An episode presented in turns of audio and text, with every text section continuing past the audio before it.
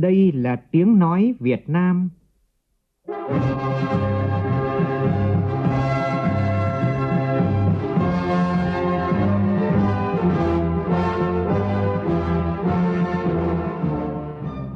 là tiếng nói Việt Nam, phát thanh từ Hà Nội, thủ đô nước Cộng hòa xã hội chủ nghĩa Việt Nam.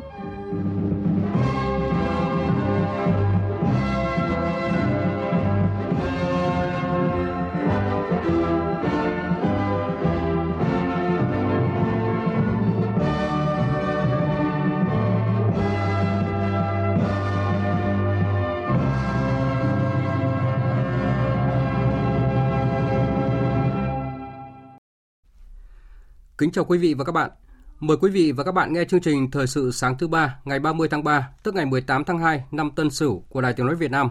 Chương trình có những nội dung chính sau đây.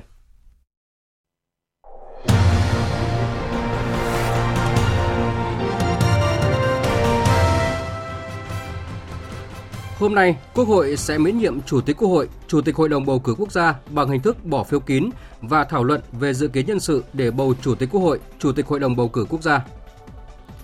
Thủ tướng yêu cầu các tỉnh, thành phố và Tập đoàn Điện lực Việt Nam gỡ vướng giải phóng mặt bằng công trình đường dây 500 kV mạch 3 để công trình sớm đưa vào vận hành theo kế hoạch. Minh bạch thông tin quy hoạch được xem là giải pháp tối ưu nhất để giải quyết cơn sốt đất đang xảy ra tại nhiều tỉnh, thành phố từ Bắc tới Nam. Hàng loạt vụ ngộ độc và sốc do hút thuốc lá điện tử bằng tinh dầu pha lẫn ma túy tổng hợp. Trong phần tin quốc tế, Tổ chức Y tế Thế giới cho biết mọi giả định về nguồn gốc của đại dịch COVID-19 vẫn để ngỏ và cần được nghiên cứu thêm. Mỹ bắt đầu xét xử cựu sĩ quan cảnh sát bị buộc tội giết người đàn ông da màu hồi năm ngoái. Chương trình còn có bình luận nhan đề Hội nhóm và những chiêu trò lừa đảo.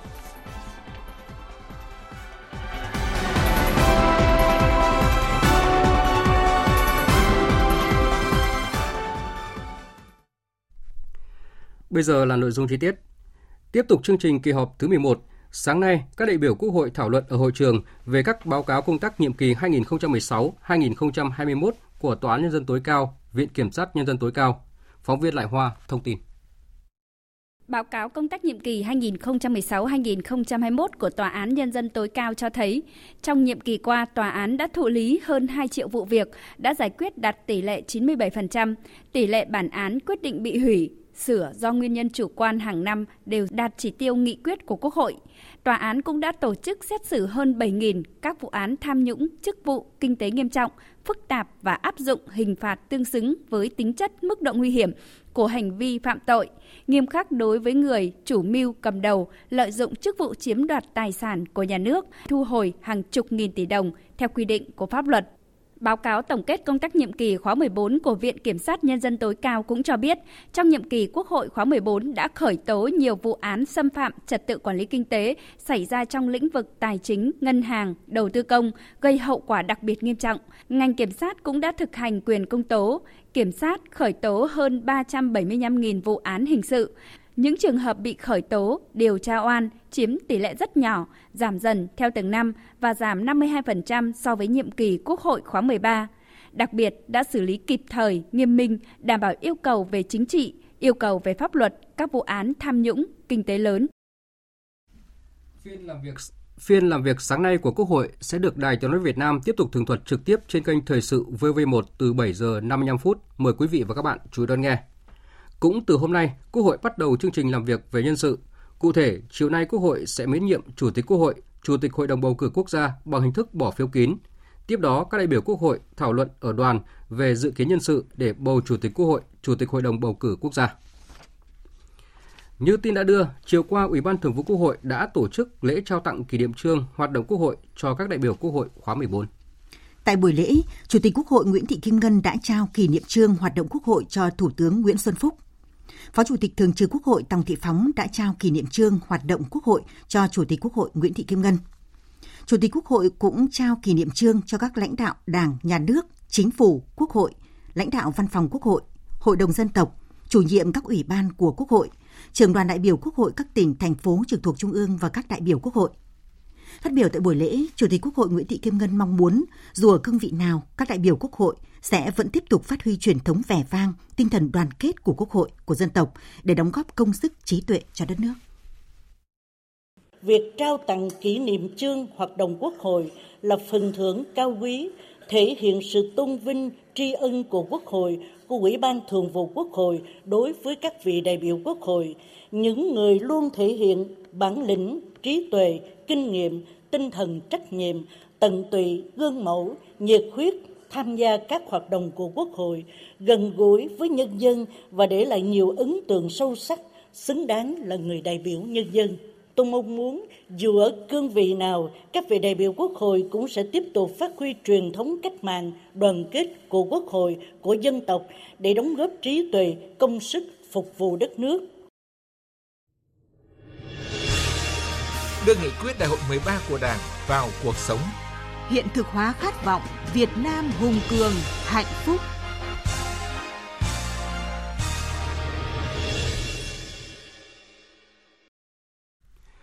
Thưa quý vị và các bạn, Hội nghị trực tuyến toàn quốc nghiên cứu, học tập, quán triệt nghị quyết đại hội 13 của Đảng vừa kết thúc sau 2 ngày làm việc hiệu quả thông qua kết nối trực tuyến tới hơn 7.400 điều cầu trên cả nước. Có tới hơn 950.000 đảng viên cùng tham dự. Qua đó, cán bộ đảng viên cả nước được nghe trực tiếp các đồng chí lãnh đạo Đảng, Nhà nước truyền đạt nội dung văn kiện đại hội 13 của Đảng, tạo nên một đợt sinh hoạt chính trị sâu rộng và hiệu quả tới các tầng lớp nhân dân cả nước. Lần đầu tiên, một hội nghị triển khai nghị quyết đại hội đảng được truyền trực tiếp đến hơn 7.400 điểm cầu trên cả nước.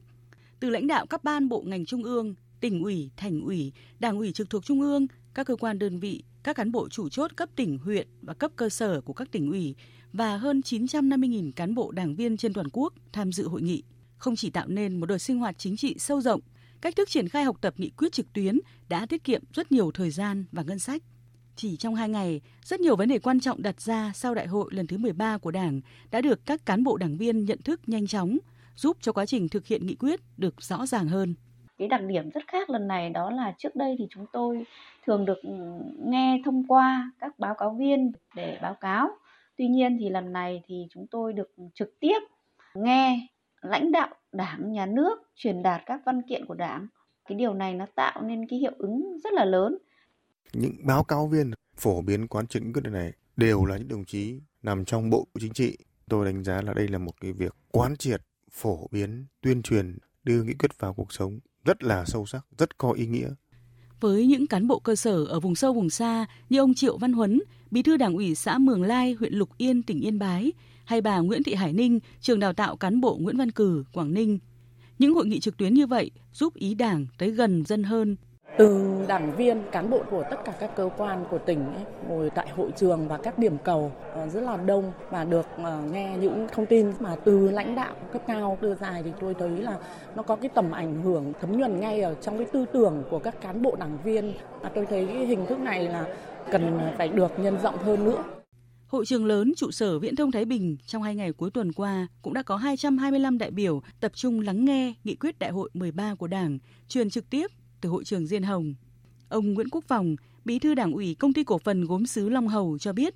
Khi thông qua khi nắm bắt được các chủ trương, các chính sách của Đảng thì doanh nghiệp chúng tôi đã có những cái định hướng để làm sao là à, tận dụng những cái cơ hội cũng như là các cái thực hiện đúng như chủ trương của Đảng để làm sao thì doanh nghiệp à, tiếp tục phát triển và đóng góp vào cái sự phát triển chung của đất nước. Thời sự VOV nhanh, tin cậy, hấp dẫn. Mời quý vị và các bạn nghe tiếp chương trình Thời sự sáng nay với các nội dung đáng chú ý khác. Thủ tướng Chính phủ vừa có công điện yêu cầu Ủy ban dân các tỉnh, thành phố gồm Đà Nẵng, Hà Tĩnh, Quảng Bình, Quảng Trị, Thừa Thiên Huế, Quảng Nam, Quảng Ngãi và Tập đoàn Điện lực Việt Nam giải quyết vướng mắc trong công tác bồi thường giải phóng mặt bằng các công trình đường dây 500 kV mạch 3, tạo điều kiện tối đa để Tập đoàn Điện lực Việt Nam thi công hoàn thành công trình sớm đưa vào vận hành theo kế hoạch. Công điện nêu rõ, để bảo đảm tiến độ hoàn thành sớm đưa vào vận hành các công trình đường dây 500 kV nhiệt điện Quảng Trạch, Vũng Áng và sân phân phối 500 kV Trung tâm Điện lực Quảng Trạch, Quảng Trạch, Dốc Sỏi và Dốc Sỏi Pleiku 2. Thủ tướng yêu cầu Chủ tịch Ủy ban nhân dân tỉnh Quảng Ngãi trực tiếp chỉ đạo các sở ngành, các cấp chính quyền địa phương sớm hoàn thành bàn giao mặt bằng hành lang tuyến còn lại của dự án đường dây 500 kV dốc sỏi Pleiku 2 trước 15 tháng 4 năm 2021 Chủ tịch Ủy ban nhân dân các tỉnh Hà Tĩnh, Quảng Bình, Quảng Trị, Thừa Thiên Huế, Quảng Nam, Quảng Ngãi và thành phố Đà Nẵng trực tiếp chỉ đạo các sở ngành, các cấp chính quyền địa phương hoàn thành bàn giao mặt bằng móng trước 30 tháng 4 và bàn giao xong mặt bằng hành lang tuyến trước 15 tháng 5 của dự án đường dây 500 kV nhiệt điện Quảng Trạch Vũng Áng và sân phân phối 500 kV Trung tâm Điện lực Quảng Trạch, dự án đường dây 500 kV Quảng Trạch dốc sỏi. Ủy ban nhân dân các tỉnh thành phố khẩn trương hoàn thành các nhiệm vụ nêu trên, có biện pháp xử lý cương quyết đối với những trường hợp cố tình cản trở và tạo điều kiện tối đa để Tập đoàn Điện lực Việt Nam thi công hoàn thành công trình, sớm đưa vào vận hành theo kế hoạch. Mới đây, Chủ tịch Ủy ban dân thành phố Hồ Chí Minh Nguyễn Thành Phong yêu cầu Sở Nội vụ thành phố nghiên cứu cơ chế thuê người làm tổng giám đốc doanh nghiệp nhà nước. Chủ trương này được nhiều chuyên gia kinh tế ủng hộ. Phóng viên Lệ Hằng thường trú tại thành phố Hồ Chí Minh thông tin. Theo nhiều chuyên gia kinh tế, việc thuê người quản lý doanh nghiệp nhà nước sẽ giúp nâng cao hiệu quả hoạt động của doanh nghiệp, thu hút được người giỏi về làm việc. Song điều này không đơn giản bởi cơ chế quản lý doanh nghiệp nhà nước khá phức tạp. Ông Huỳnh Văn Minh, nguyên Tổng Giám đốc Tổng Công ty Thương mại Sài Gòn Satra, người có hơn 25 năm làm lãnh đạo nhiều doanh nghiệp nhà nước của thành phố Hồ Chí Minh cho biết, doanh nghiệp nhà nước chịu quá nhiều cơ chế kiểm tra, kiểm soát, việc lớn, việc nhỏ đều phải xin ý kiến của cơ quan chủ quản và cơ quan chức năng. Vì vậy, nếu cùng kinh doanh ở lĩnh vực bán lẻ thì doanh nghiệp cổ phần, doanh nghiệp tư nhân trong một năm có thể xây dựng 3 cửa hàng, nhưng doanh nghiệp nhà nước chỉ xây dựng được một cửa hàng do phải tốn gấp đôi thời gian xin phép và thủ tục. Ông Huỳnh Văn Minh đề nghị. Tôi nghĩ rằng chắc phải thay đổi nhiều. Số mình không thể vượt qua được. Áo mặt không qua khỏi đầu đâu. Phải có cái sự thống nhất cao của các cái bộ ngành đồng ý giao là phải kiểm tra kiểm soát ở mức độ nào. Chuyên gia kinh tế, tiến sĩ Trần Du Lịch cho rằng để thực hiện cơ chế thuê người điều hành doanh nghiệp nhà nước, thành phố Hồ Chí Minh nên chọn một số quy định xin thí điểm tại một số doanh nghiệp nhà nước. Còn theo tiến sĩ Huỳnh Thanh Điền, trường Đại học Nguyễn Tất Thành thì thành phố Hồ Chí Minh nên sắp xếp lại doanh nghiệp nhà nước, giao doanh nghiệp nhà nước cho Ủy ban quản lý vốn nhà nước quản lý. Việc giao doanh nghiệp nhà nước về đầu mối này thì việc quản lý sẽ thuận lợi hơn vì họ chuyên trách nên khi doanh nghiệp xin chủ trương đầu tư hay vấn đề gì liên quan đến hoạt động của doanh nghiệp thì sẽ được giải quyết nhanh hơn. Mấy anh mạnh dạn anh buông ra đi thì người ta sẽ quản lý nó rất là dễ. Chứ còn mình đừng có để thừa cơ chế gì cả. Thật Chính vì cái người chủ quản không biết quản lý doanh nghiệp, cho nên là nó gây khó khăn cho doanh nghiệp. Đưa vào ủy ban quản lý vốn nhà nước thì ở mấy ông này toàn giờ là cái kiểu của doanh nghiệp phó thì ông làm được chứ có gì đâu. Thực tế thì vấn đề đầu tư, thanh lý tài sản gì đó thì nó luật hết trơn và ông chỉ cần gỡ được cái chỗ đó là nó sẽ thoáng hơn rất là nhiều. Thuê người làm tổng giám đốc doanh nghiệp nhà nước là chủ trương đúng, nhưng muốn thực hiện được hiệu quả thì không phải đơn giản. Bởi không chỉ cần có mỗi chính sách tốt để thu hút người giỏi về làm việc, mà thành phố Hồ Chí Minh cần phải tháo gỡ vòng kim cô trong cơ chế quản lý. Có như vậy mới tạo được sức bật mới cho doanh nghiệp nhà nước phát triển. Ủy ban dân tỉnh Lạng Sơn vừa thống nhất phương án triển khai dự án quần thể khu du lịch sinh thái Cáp Treo Mẫu Sơn. Dự kiến dự án này sẽ được động thổ vào tháng 5 tới. Phóng viên Duy Thái thường trú tại khu vực Đông Bắc đưa tin. Trong giai đoạn 1, dự án sẽ triển khai xây dựng các công trình gồm khu ga đi, khu vui chơi giải trí đỉnh núi Mẫu Sơn và khu tâm linh Phật Chỉ với diện tích sử dụng đất hơn 110 ha tại các xã Khánh Xuân, Mẫu Sơn, huyện Lộc Bình. Đến nay, nhà đầu tư đã bố trí khoảng 40 tỷ đồng để chi trả chi phí lập quy hoạch chi tiết, thuê tư vấn nước ngoài đo đạc, khảo sát lập dự án và tạm ứng công tác bồi thường, hỗ trợ tái định cư dự án. Đại diện nhà đầu tư cam kết tập trung mọi nguồn lực để dự án được triển khai theo đúng tiến độ đã đăng ký, đề xuất dự kiến động thổ dự án trong tháng 5 năm 2021. Ông Hồ Tiến Thiệu, Chủ tịch Ủy ban nhân dân tỉnh Lạng Sơn cho biết, đây là dự án trọng điểm quan trọng của tỉnh trong năm 2021. Do đó, các sở ngành liên quan khẩn trương hoàn thiện các hồ sơ pháp lý liên quan đến thực hiện thủ tục pháp lý theo quy định của pháp luật Thưa quý vị và các bạn, hiện nay từ Bắc tới Nam, từ thành thị đến nông thôn, nhiều nơi đang xảy ra tình trạng sốt đất, có nơi giá đất tăng cao gấp 2, thậm chí là 3 lần.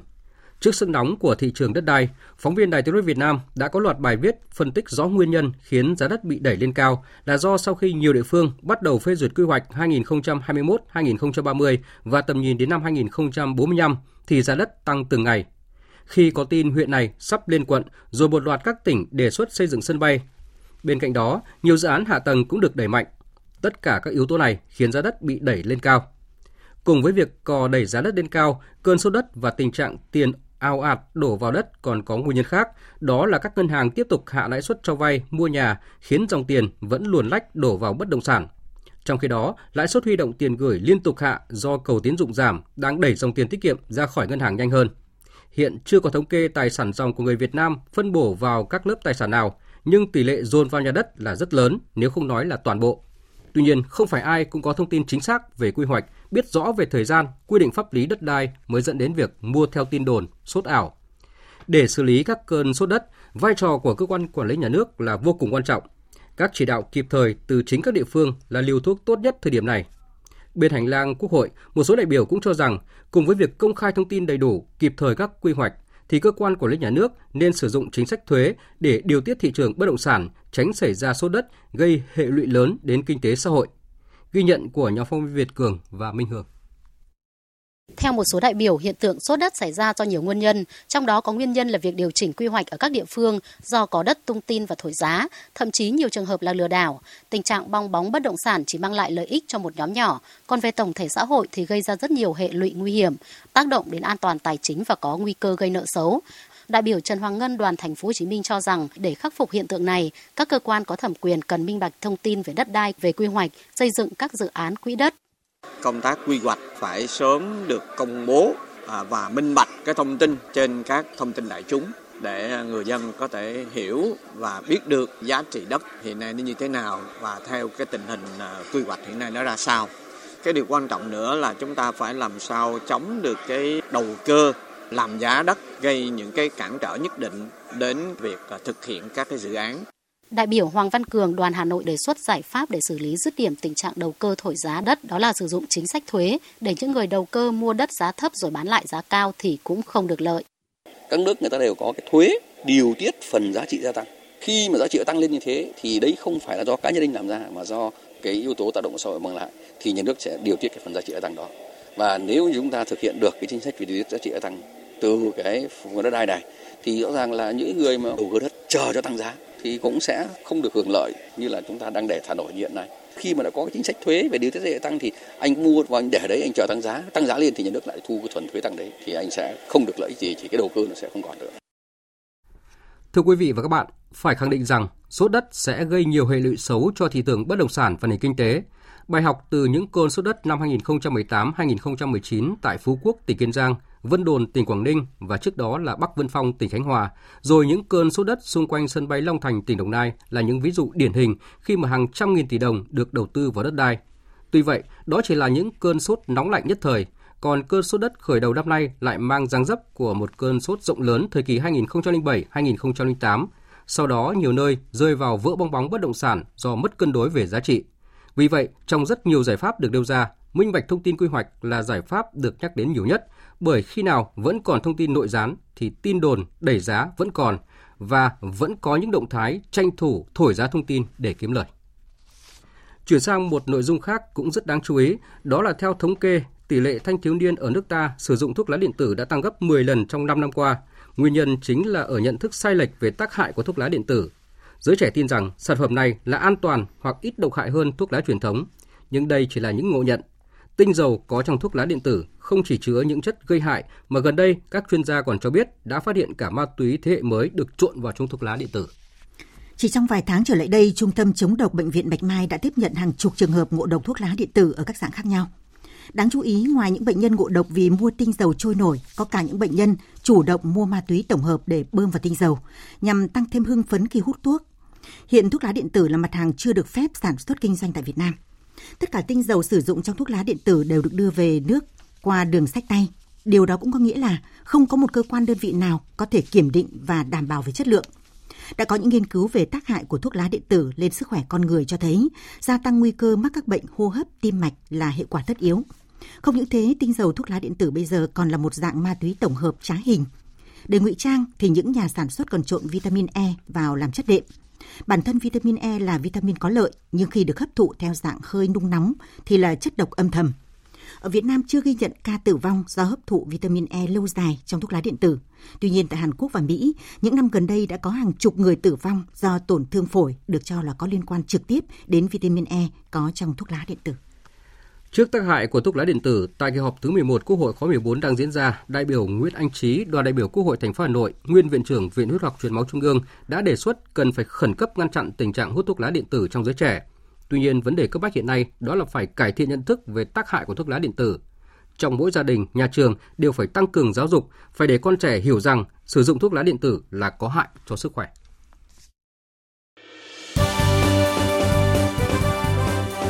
Thời sự tiếng nói Việt Nam Thông tin nhanh Bình luận sâu Tương tác đa chiều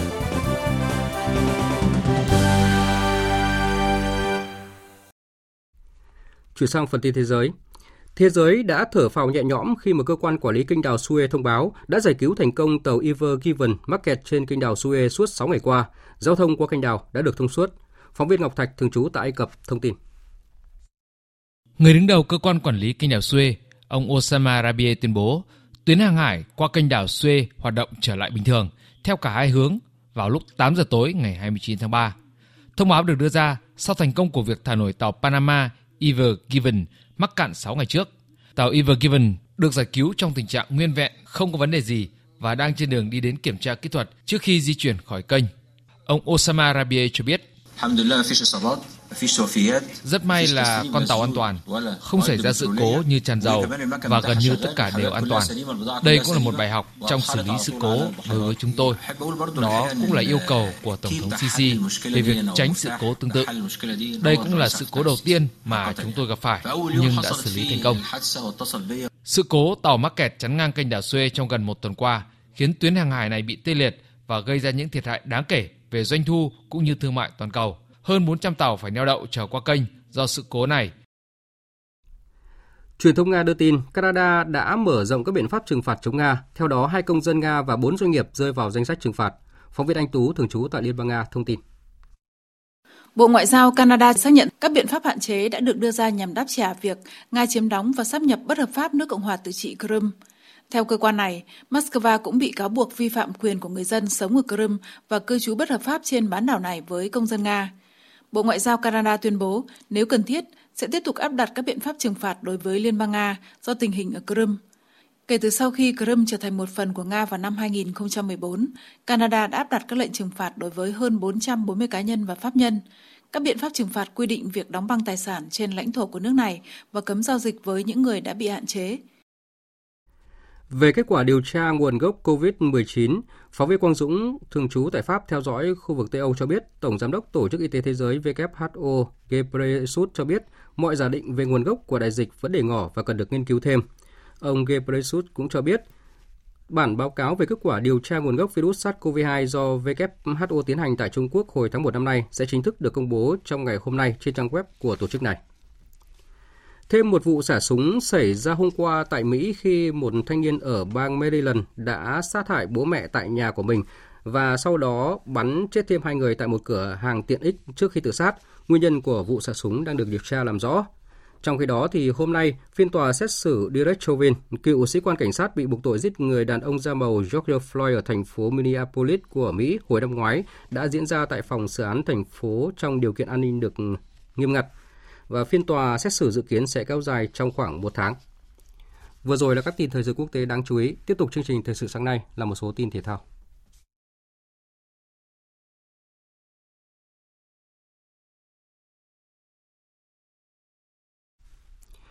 Thưa quý vị và các bạn, đã có những thay đổi nhỏ trên bảng xếp hạng giải vô địch bóng đá quốc gia mùa này khi ba trận đấu muộn của vòng 6 kết thúc vào chiều và tối qua. Trên sân nhà, câu lạc bộ Thanh Hóa bị đội khách Đà Nẵng đánh bại với tỷ số 3-1. Bình Định xuất sắc cầm hòa Bình Dương với tỷ số không đều. Đáng tiếc nhất là đội chủ nhà câu lạc bộ Hà Nội khi tiếp đón đội khách Hà Tĩnh trên sân hàng đẫy. Thi đấu dồn ép đối phương hầu hết thời gian của trận đấu, nhưng các cầu thủ Hà Nội lại bị thủng lưới trước ngày phút thứ 5. May mắn là ở phút thi đấu chính thức cuối cùng, tiền đạo Giovanni đã kịp ghi bàn thắng gỡ hòa cho Hà Nội. Như vậy là sau vòng đấu thứ 6, dẫn đầu bảng xếp hạng vẫn đang là câu lạc bộ Hoàng Anh Gia Lai với 13 điểm. Vị trí thứ hai và thứ ba lần lượt thuộc về Đà Nẵng và Than Quảng Ninh khi có cục 12 điểm. Trong khi đó, Hà Nội Viettel và Bình Dương có cùng 10 điểm nhưng Hà Nội xếp trên do hơn chỉ số phụ. Cùng với bóng đá nam, chiều qua còn diễn ra trận lượt về giải vô địch bóng đá nữ U19 quốc gia giữa đội nữ U19 Hà Nội walter b và đội nữ U19 Thành phố Hồ Chí Minh. Kết quả đội nữ U19 Hà Nội giành chiến thắng đậm với tỷ số 4-0. Với chiến thắng này, đội nữ U19 Hà Nội walter b đã vượt qua chính đối thủ để vươn lên xếp thứ hai khi có cùng 7 điểm.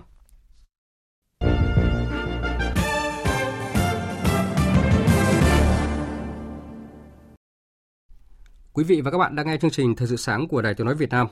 Thưa quý vị và các bạn, những ngày qua, vụ việc câu lạc bộ tình người bị chính các thành viên tố giác lợi dụng danh nghĩa từ thiện nhưng thực chất là đa cấp tâm linh, tà đạo trá hình đã gióng lên hồi chuông cảnh báo về những hội nhóm với chiêu trò lừa đảo, thậm chí là xuyên tạc bịa đặt tín ngưỡng, đi ngược lại đường lối chủ trương của Đảng và Nhà nước.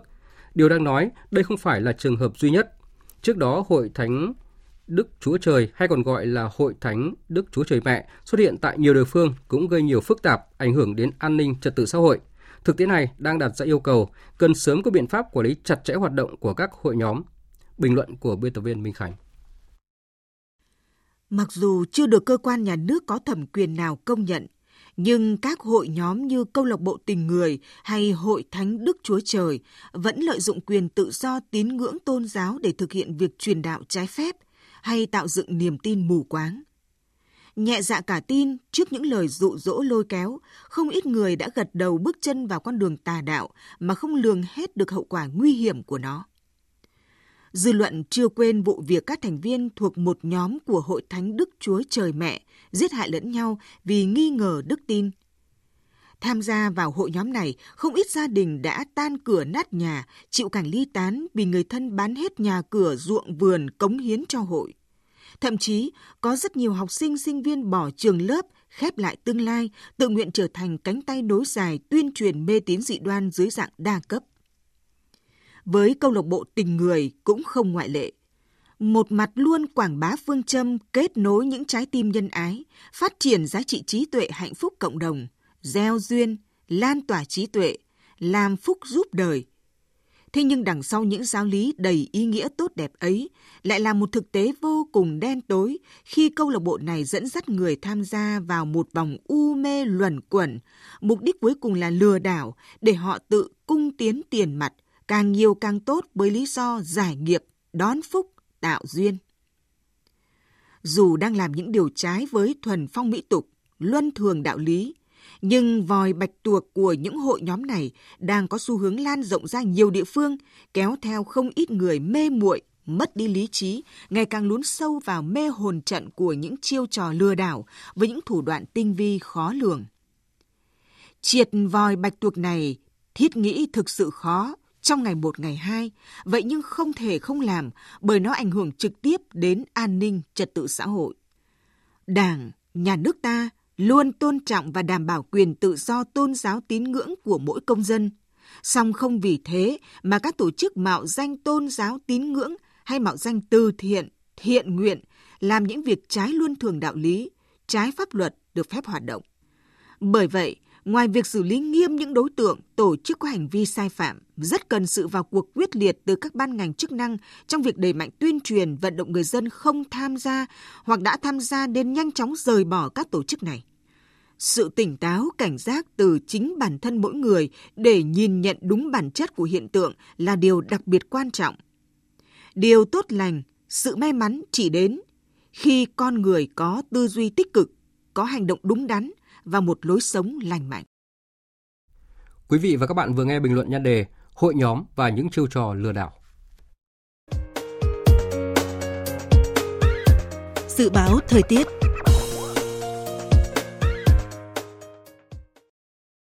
Phía Tây Bắc Bộ ngày nắng, có nơi có nắng nóng, chiều tối và đêm có mưa rào và rông vài nơi, gió nhẹ, nhiệt độ từ 19 đến 34 độ, có nơi 35 đến 38 độ. Phía Đông Bắc Bộ và Thanh Hóa, ngày nắng, đêm có mưa vài nơi. Riêng vùng núi, nhiều mây, có mưa rào và rông vài nơi. Gió Đông Nam đến Nam cấp 2, cấp 3. Nhiệt độ từ 21 đến 33 độ. Các tỉnh từ Nghệ An đến Thừa Thiên Huế, ngày nắng nóng, chiều tối và đêm có mưa rào và rông vài nơi, gió nhẹ. Nhiệt độ từ 22 đến 35 độ. Riêng vùng núi 35 đến 38 độ, có nơi trên 38 độ. Các tỉnh ven biển từ Đà Nẵng đến Bình Thuận, ngày nắng, riêng phía Bắc, ngày nắng nóng, chiều tối và đêm có mưa rào và rông vài nơi, gió đông nam cấp 2, cấp 3, nhiệt độ từ 22 đến 36 độ, có nơi trên 36 độ. Tây Nguyên ngày nắng, có nơi có nắng nóng, chiều tối và đêm có mưa rào và rông vài nơi, gió Tây Nam cấp 2, cấp 3, nhiệt độ từ 20 đến 35 độ. Nam Bộ ngày nắng, có nơi có nắng nóng. Riêng miền Đông ngày nắng nóng, chiều tối và đêm có mưa rào và rông vài nơi, gió đông cấp 2, cấp 3. Nhiệt độ từ 23 đến 36 độ. Miền Đông 34 đến 36 độ, có nơi trên 36 độ. Khu vực Hà Nội ngày nắng, đêm không mưa, gió đông nam đến nam cấp 2, cấp 3, nhiệt độ từ 22 đến 33 độ. Thông tin dự báo thời tiết vừa rồi đã kết thúc chương trình thời sự sáng nay của Đài Tiếng nói Việt Nam. Chương trình do các biên tập viên Nguyễn Cường và Hiền Lương thực hiện với sự tham gia của phát thanh viên Minh Nguyệt và kỹ thuật viên Thu Phương. Chịu trách nhiệm nội dung Nguyễn Thị Tuyết Mai.